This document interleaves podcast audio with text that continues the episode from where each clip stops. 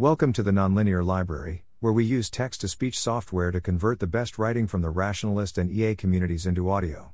This is Subscripts for Probabilities, published by Niplav on April 13, 2023 on LessWrong. Cross posted from niplav.github.io. Gwern has wondered about a use case for subscripts in hypertext. While they have settled on a specific use case, namely years for citations, I propose a different one reporting explicit probabilities.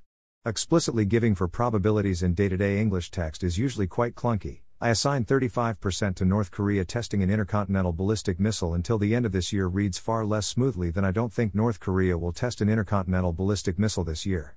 And since subscripts are a solution in need of a problem, one can wonder how well those two fit together. Quite well, I claim. In short, I propose to append probabilities in subscript after a statement using standard HTML subscript notation, or LaTeX as a fallback if it's available, with the probability possibly also being a link to a relevant forecasting platform with the same question. I think Donald Trump is going to be incarcerated before 203,065%. This is almost as readable as the sentence without the probability. There are some complications with negations in sentences or multiple statements. For the most part, I'll simply avoid such cases. Doctor, it hurts when I do this. Don't do that, then, but if I had to, I'd solve the first problem by declaring that the probability applies to the literal meaning of the previous sentence, including all negations. The problem with multiple statements is solved by delimiters.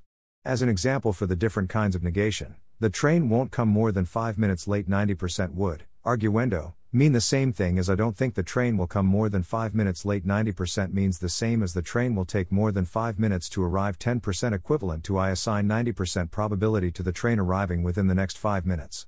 With multiple statements, my favorite way of delimiting is currently half brackets. I think it'll rain tomorrow 55%, but Tuesday is going to be sunny 80%, but I don't think.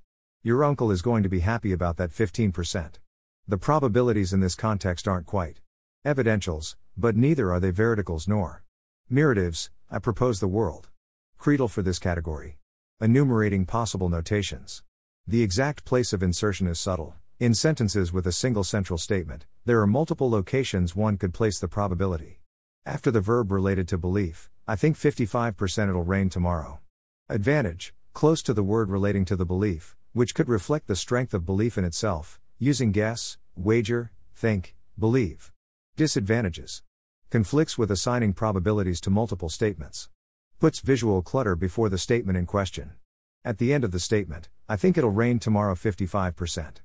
Advantage allows assigning probabilities to simple statements, it'll rain tomorrow 55%, and to multiple statements, see below. Disadvantage if the probability is intended to contextualize the statement, this context is weaker if it is introduced after the statement in question. At the subject of the sentence, I 55% think it'll rain tomorrow. Advantage this can be used to distinguish the beliefs of different people.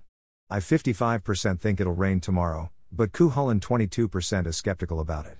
Disadvantage Putting the probability before the statement the probability is about feels quite unnatural. This becomes trickier in sentences with multiple statements.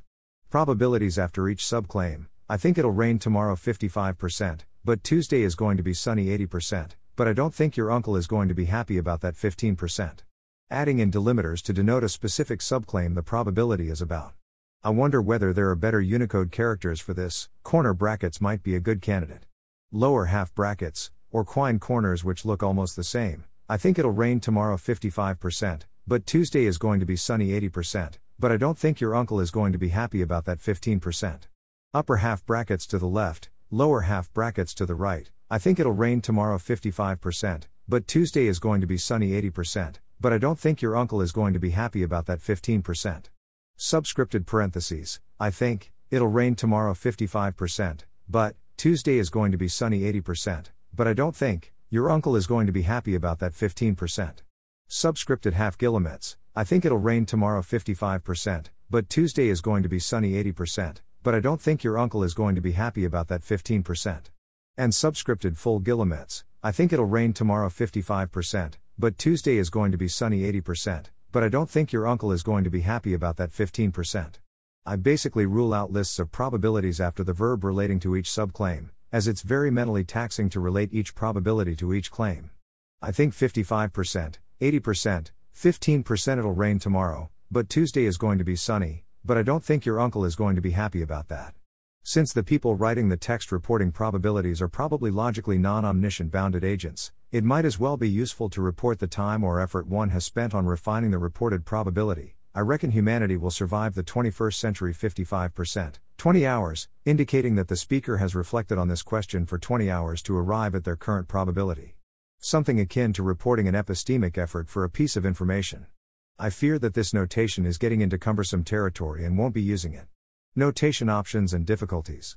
There are three available options, either one's writing platform supports. HTML, in which case one can use the 18 tags, giving 18%, or it supports LaTeX, which creates a slightly fancier looking but also more fragile notation using underscore 18 backslash percent, resulting in 18%, or one's platform directly supports subscripting, such as Pandoc with tilde 18% tilde, but not Reddit Markdown, which does support superscript. More info about other platforms here. Ideally, one would simply use Unicode subscripts, which are available for all digits, but tragically not for the percentage sign. Percent or a simple dot dot.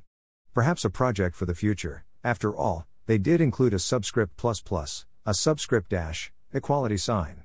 Equals equals and parentheses opening parenthesis closing parenthesis, but many subscript letters, B, C, D, F, G, J, Q, R, U, V, W, Y, and Z are still missing.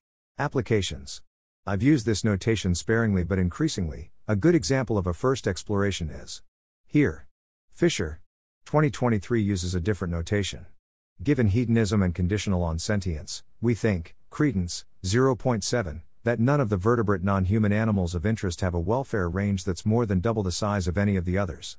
While carp and salmon have lower scores than pigs and chickens, we suspect that's largely due to a lack of research. Given hedonism and conditional on sentience, we think, credence, 0.65, that the welfare ranges of humans and the vertebrate animals of interest are within an order of magnitude of one another. Given hedonism and conditional on sentience, we think, credence 0.6, that all the invertebrates of interest have welfare ranges within two orders of magnitude of the vertebrate non human animals of interest. Invertebrates are so diverse and we know so little about them, hence, our caution. The notation proposed here would change the text. Given hedonism and conditional on sentience, we think that none of the vertebrate non human animals of interest have a welfare range that's more than double the size of any of the others 70%. While carp and salmon have lower scores than pigs and chickens, we suspect that's largely due to a lack of research.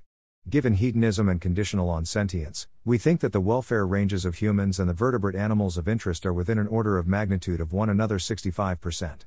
Given hedonism and conditional on sentience, we think that all the invertebrates of interest have welfare ranges within two orders of magnitude of the vertebrate non human animals of interest 60%. Invertebrates are so diverse and we know so little about them, hence, our caution. Thanks for listening. To help us out with the Nonlinear Library or to learn more, please visit nonlinear.org.